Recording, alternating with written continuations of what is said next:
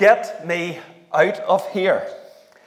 Uh, you mightn't be a celebrity, but get me out of here tends to be our default position whenever we're faced with one of life's trials. If you're like me, you will not be good at seeing trials as opportunities for personal development.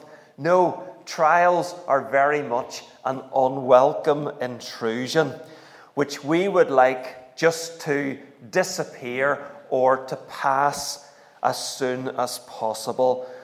We just want to be on the other side of the trial. Well, James, the book that we're studying at the moment, James is going to challenge us in that uh, mindset. So, uh, gird your loins for what may be an uncomfortable ride this morning. And if you remember back to last time, I said that the letter of James doesn't lend itself to um, a sort of simple analysis of thought flow. It's not always easy to see a sort of logical connection between the paragraphs. And, you know, it's hard at times to decide, you know, where does one section stop and a new one uh, begin? And I certainly found that true of today's study. So, this is my best attempt at dividing up um, chapter 1 or part of chapter 1. So, last time we dealt with the grand total of one verse, verse 1 of James chapter 1. Today we're going to be looking at a few more because we're going to read from uh, James chapter 1 from verse 2 through to verse 15. So if you've got your Bible, that's what we are we're reading now. And James writes, Consider it pure joy, my brothers whenever you face trials of many kinds, because you know that the testing of your faith develops perseverance.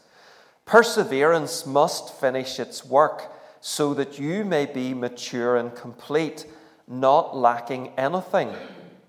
If any of you lacks wisdom, he should ask God, who gives generously to all without finding fault, and it will be given to him. But when he asks, he must believe and not doubt, because he who doubts is like a wave of the sea, blown and tossed by the wind. That man should not think he will receive anything from the Lord. He is a double minded man, unstable in all he does. The brother in humble circumstances ought to take pride in his high position but the one who is rich should take pride in his low position, because he will pass away like a wild flower. For the sun rises with scorching heat and withers the plant. Its blossom falls and its beauty is destroyed. In the same way, the rich man will fade away even while he goes about his business. Blessed is the man who perseveres under trial because when he has stood the test, he will receive the crown of life that God has promised to those who love him. When tempted, no one should say, God is tempting me, for God cannot be tempted by evil, nor does he tempt anyone. But each one is tempted when, by his own evil desire, he is dragged away and enticed. Then, after desire has conceived, it gives birth to sin. And sin, when it is full grown, gives birth to death. So, we're going to um, study this section of uh, the book of James this morning, and I'm going to divide it up into five sections. And from each of the sections, then I want to sort of try to draw out one core lesson.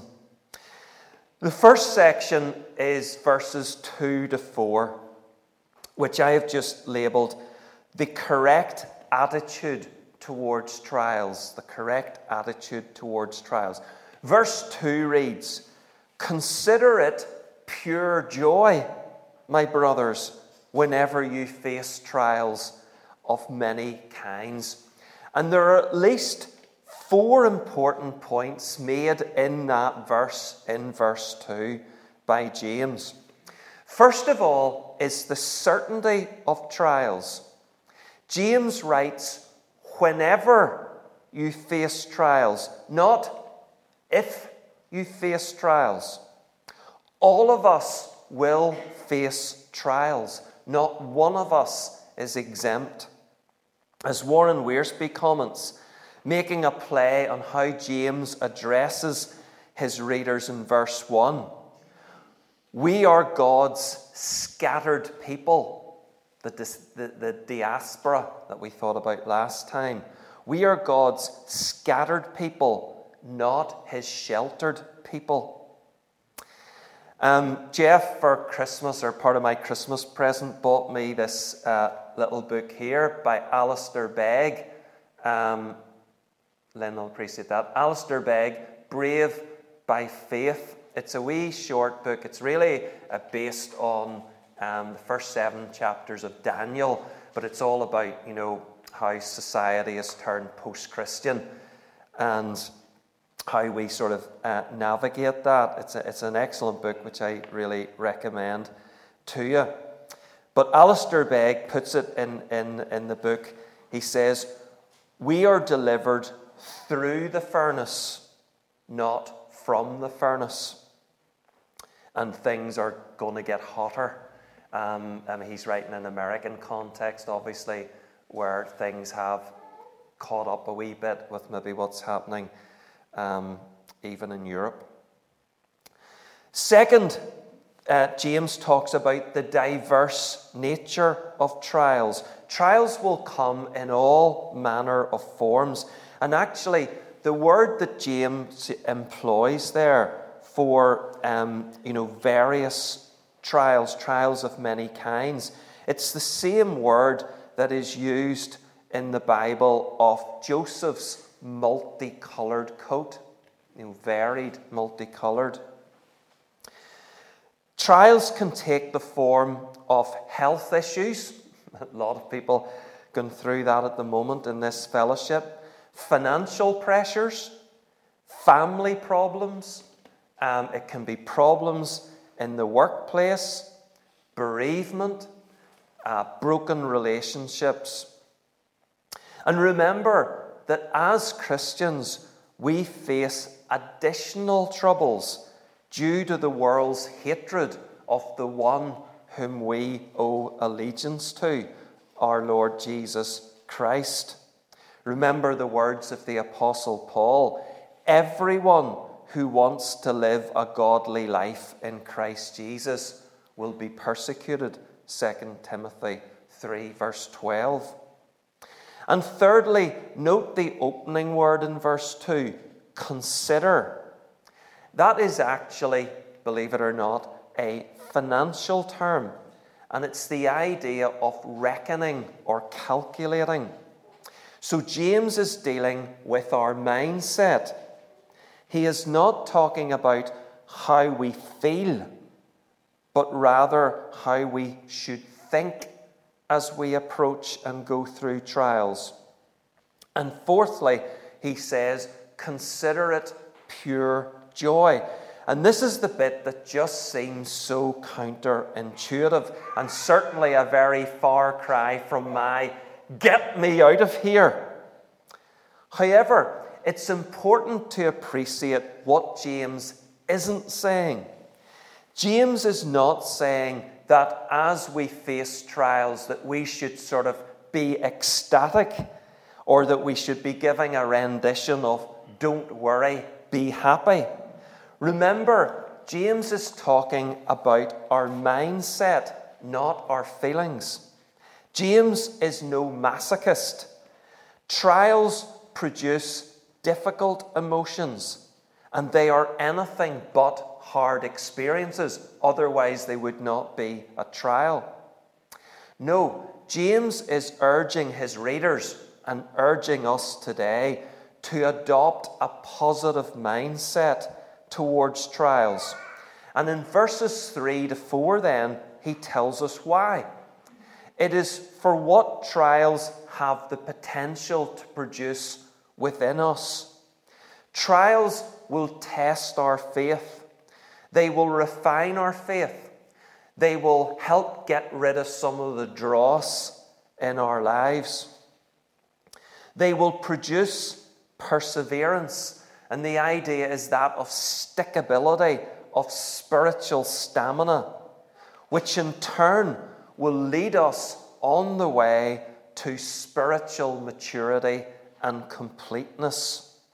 We will fill out in our spiritual lives.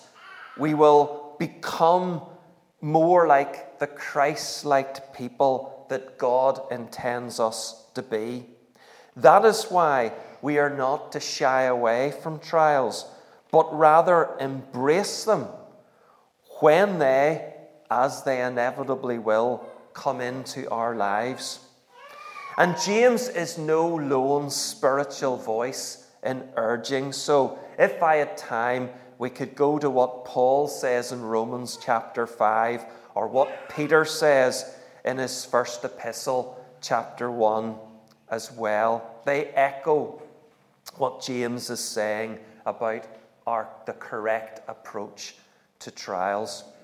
And our first lesson then for this morning is the need to reject uh, escapism.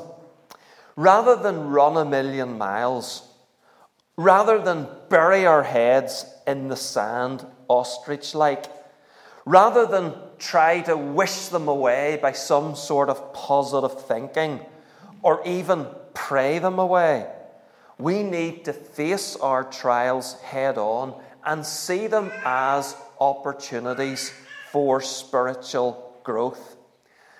Like a physical muscle requires resistance to become stronger. Hence, why some like to punish their bodies by weight training in a gym. And notice I do not include myself in that category. We will not develop spiritual muscles without undergoing the experience of testing and trial. And thus, we may come to treat our trials as what Derek Tidball calls God's messengers for good. Alistair Begg in this book says, When we shun trials, we miss blessings. So we ought not to say, Get me out of here. But, Lord, work within me to mold me into Christ's likeness as you carry me through this particular trial, this ordeal. The next section then is verses 5 to 8. The requirement for wisdom to negotiate trials. Verse 5 begins If any of you lack wisdom, and wisdom, of course, is one of the foremost themes in James's epistle. Indeed, if we associate maybe faith with Paul, we associate um, hope with Peter, love with John, it is wisdom with James. It is important to differentiate between wisdom and knowledge. Knowledge is purely cognitive. Knowledge is the facts and information that we possess. But wisdom is the capacity to use our knowledge in a way that is practical and sensible. We all know that there is such a thing as highly educated fools. But wisdom or at least godly wisdom, is more to be prized. And who can say that they are never in need of wisdom, especially as you go through a trial. We need wisdom to firstly to see God's hand in the trial. And secondly, we need wisdom to help us to negotiate, to navigate our way through the trial. James then exhorts us to ask for wisdom, and he assures us that where we ask in the right spirit, more on that in a moment, he will give it to us and give it in abundance. Um, James says there about that if you ask for wisdom in the right spirit, that God will give generously. God gives generously. And the word for generously is found only here in the New Testament. And it carries the root meaning of with single minded intent. God is absolutely determined that if you ask for wisdom in the right spirit as you go through a trial, God is determined to give you wisdom. And he says that God will do so without finding fault. He's not going to rebuke you for your past failures. But there is a caveat. We must believe and not doubt God. And once again, it's vital to understand, you know, what James is saying here. He is not saying that we can never entertain questions around our faith or around our difficult circumstances. But what he is saying is twofold.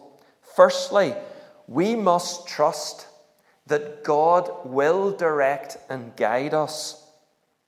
Otherwise, we will be all over the place like a wave tossed about by the wind.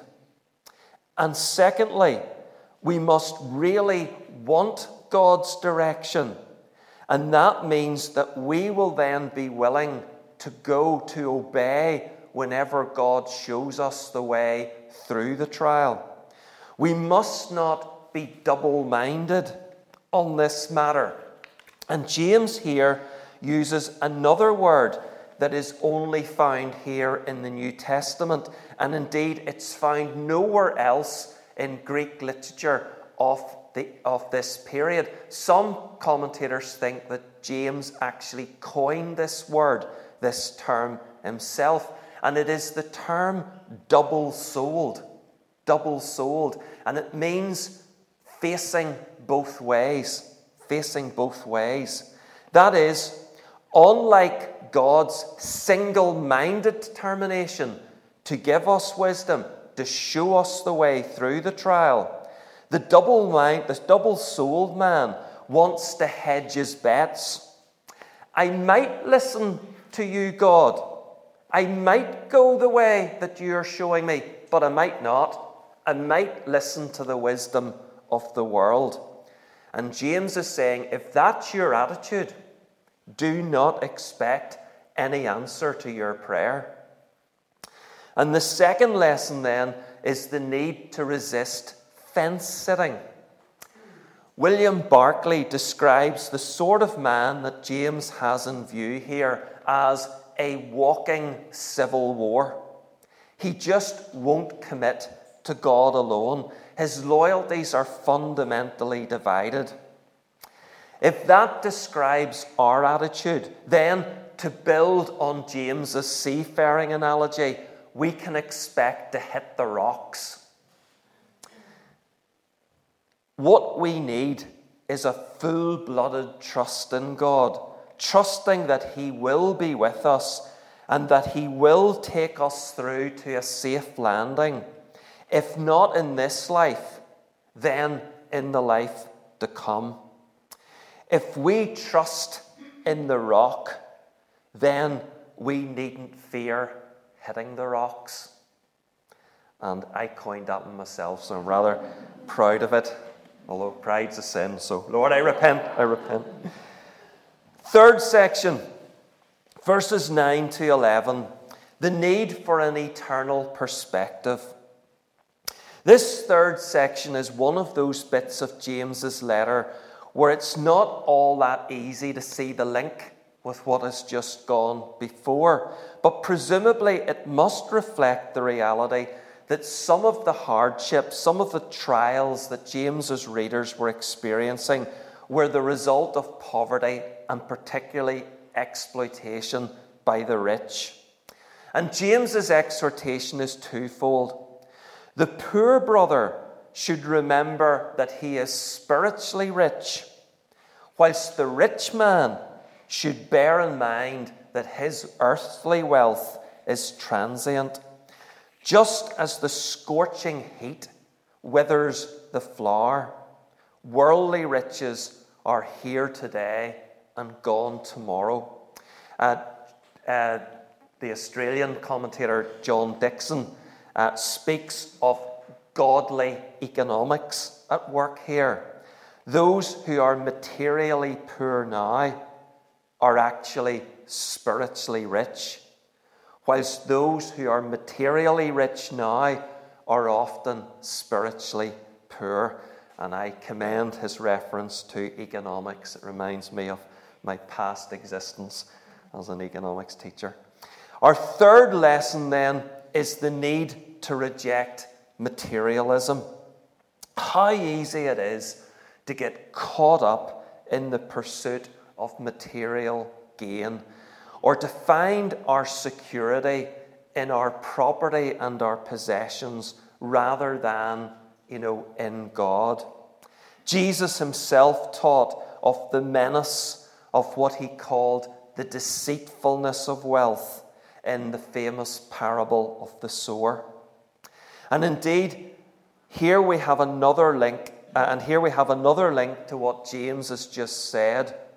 Jesus proclaimed that the love of money was the cause of double mindedness. Remember our double souled man, double mindedness. No one can serve two masters. Either he will hate the one and love the other, or he will be devoted to the one and despise the other. You cannot serve both God and money. Luke 16, verse 13. Materialism will sap our spiritual vitality. We will lose our eternal perspective as we get caught up with the here and now. And of course, if we appreciate this, then the allure of the so called prosperity gospel will vanish.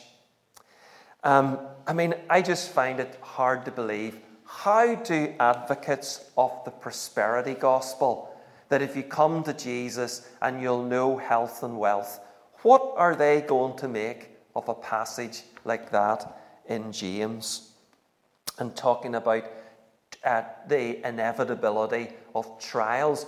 But not only that, the fact that trials actually assist your spiritual development, not getting more into your bank balance or recovering from illness. That's not, that's not what brings spiritual development according to James. So, two more sections to go if we have time. Verse 12, just one verse the reward for enduring trials. Blessed is the man who perseveres under trial, because when he has stood the test, he will receive the crown of life that God has promised to those who love him. This is a beatitude, a statement of blessing, and one that mirrors what Jesus said in the Sermon on the Mount regarding those who bear persecution for his name's sake. Blessed are the persecuted. Secondly, is the promise of reward, the crown of life. James refers here to the stephanos or to the laurel wreath that was given to the victor in an athletic contest. And note that it is given to those who persevered under trial, who stood the test, and who love Him, love God. If James has already dealt with the positive effect of undergoing trials today, that is, the filling out of our Christian character today, here he is referring to the ultimate outcome when we get to, go, to glory. There will be an eternal reward for those who faithfully endure trials. And our fourth lesson then is the need to reject despondency.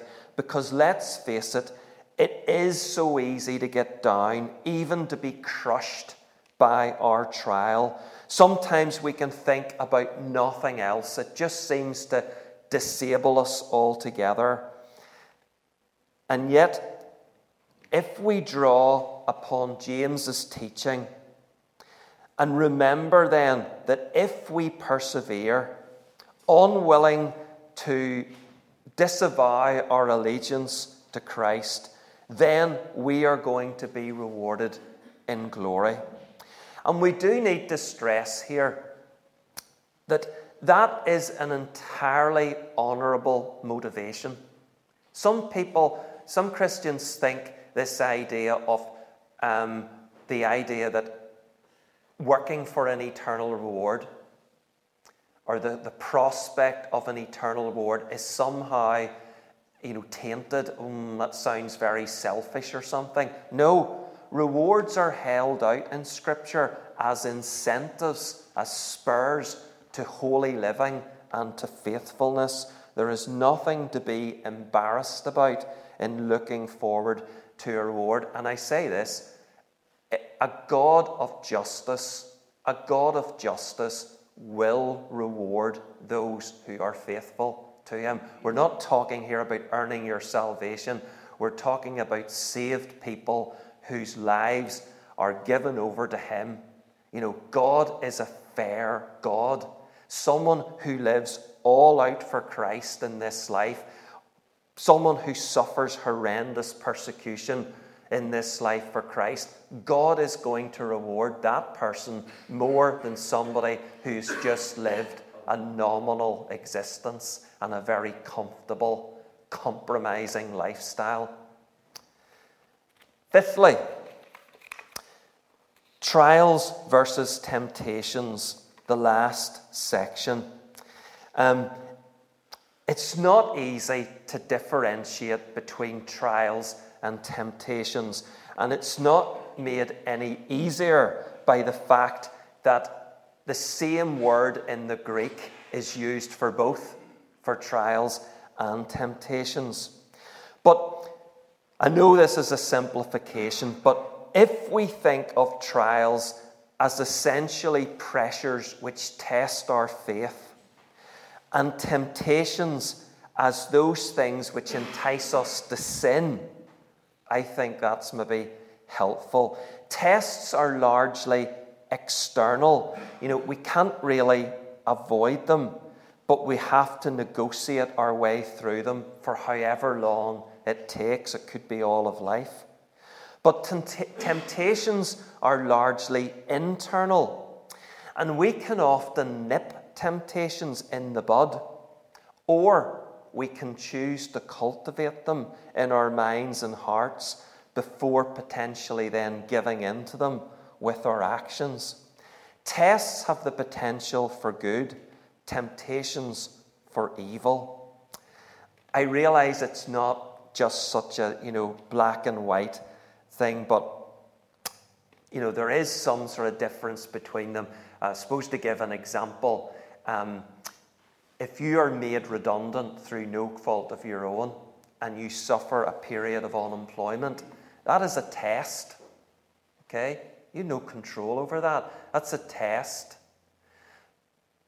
If your boss comes to you and says, What about this promotion?